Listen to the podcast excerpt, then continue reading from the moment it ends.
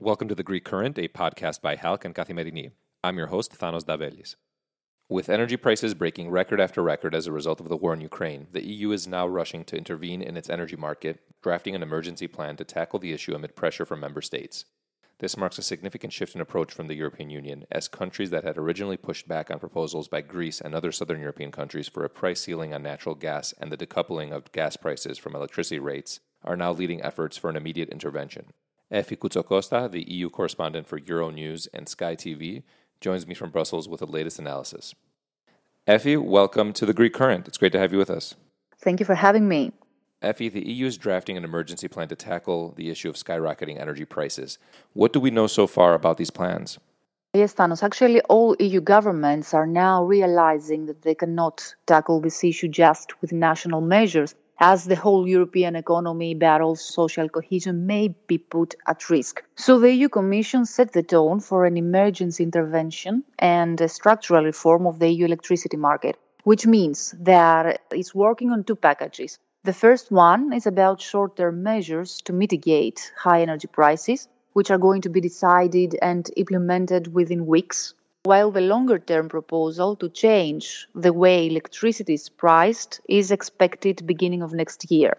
So all proposals on the table are about setting a cap on gas price.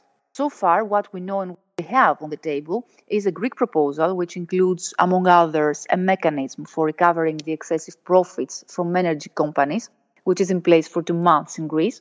There is the Italian proposal which calls for a limit on the price of gas imports from Russia but there is a lot of skepticism against this idea because of fears that Russia would retaliate and stop completely the gas flows to Europe. So there is also the Spanish model, the so-called Iberian exception, that sets a cap on the price of gas used for the production of electricity. Then, of course, there is the big question who is going to pay for all this? Is it the state? Is it an EU fund that can be created? or the energy companies will finally give part of their excessive profits. This is also something to be decided. For months, Greece and other southern European countries have been calling for a price ceiling on natural gas and the decoupling of gas prices from electricity rates. But their calls had fallen on deaf ears. Is this mood shift primarily in Europe's north, you know, too little, too late now? You know, I, I would say better late than never.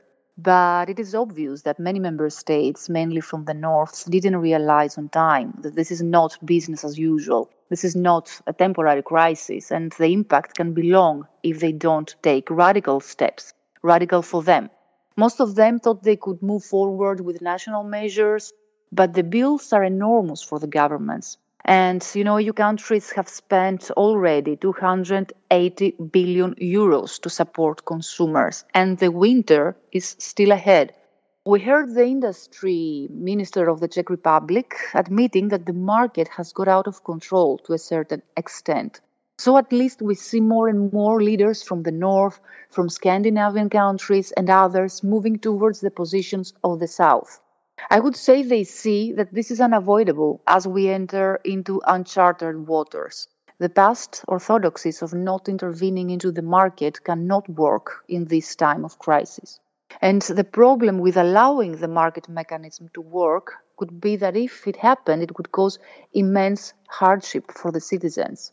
So, this also could lead to social turmoil and political instability that no leader wants to even think about. So, on the other hand, the concerns from the pro market politicians or analysts are quite justified at some extent because of the role of the market here.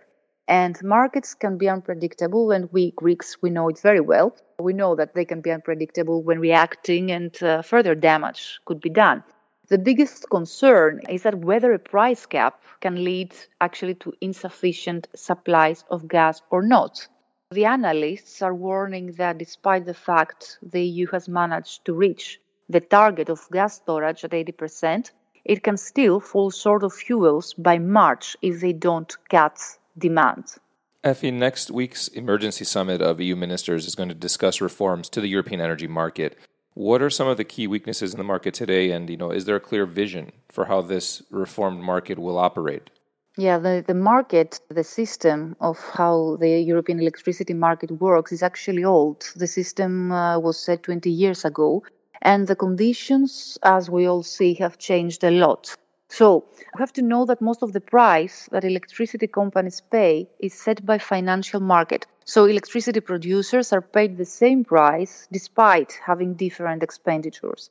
So gas power stations are much more expensive to run than renewables and therefore tend to set the market price. So given the dependence of the EU on Russian gas, despite the efforts to completely disconnect, this allows Putin now to weaponize gas and put pressure on the EU with pricing as a retaliation against EU sanctions. And while, as we said, some European leaders thought the energy crisis would be short lived, now they see that prices will likely stay elevated for several years.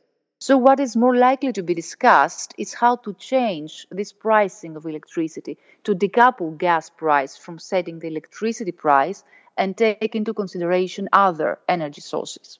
As you mentioned earlier, EU states have already spent an astronomical amount of money to subsidize energy costs across the continent, and Greece has topped the EU list for energy subsidies, having spent 6.8 billion euros, according to Bruegel. But as Prime Minister Mitsotakis warned this week, these funds are not infinite. What are the key priorities for countries like Greece heading into these discussions?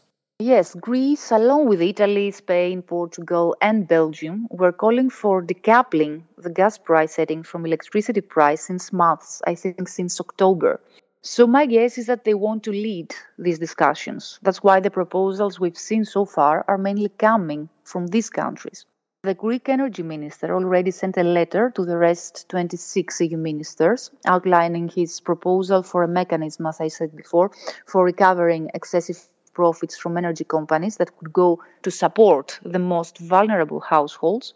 He also described his proposal for the longer term reform and the price setting and I assume that Greece will also come back to the proposal submitted by the Prime Minister back in July with a combination of measures, including an EU wide mechanism that would compensate industries for cutting their gas and electricity consumption this year.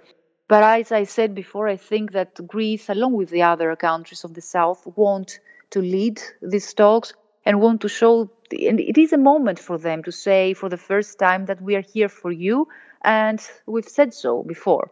Efi, as Europe scrambles to address the skyrocketing energy prices, on Wednesday we saw Russia completely halt gas supplies to Europe via the Nord Stream 1 pipeline. Is this a cause for immediate concern, and does it add a sense of urgency to Europe's plans to reform its energy market? Uh, yeah, it certainly is a major source of concern for Europe, as still Vladimir Putin plays with Europe's energy security, and nobody knows what he will do next. He's quite unpredictable. So that's why we heard the German Chancellor today reassuring everyone publicly that the EU will take decisions faster than usual. That's why also the French finance minister said that he expects he expects this decoupling uh, between the gas and electricity prices to be much faster, uh, despite the fact that the structural reform of the European energy market will take several months or even years. You know, it's not only the energy crisis it's not only Russia's invasion to Ukraine, it's an economic war here.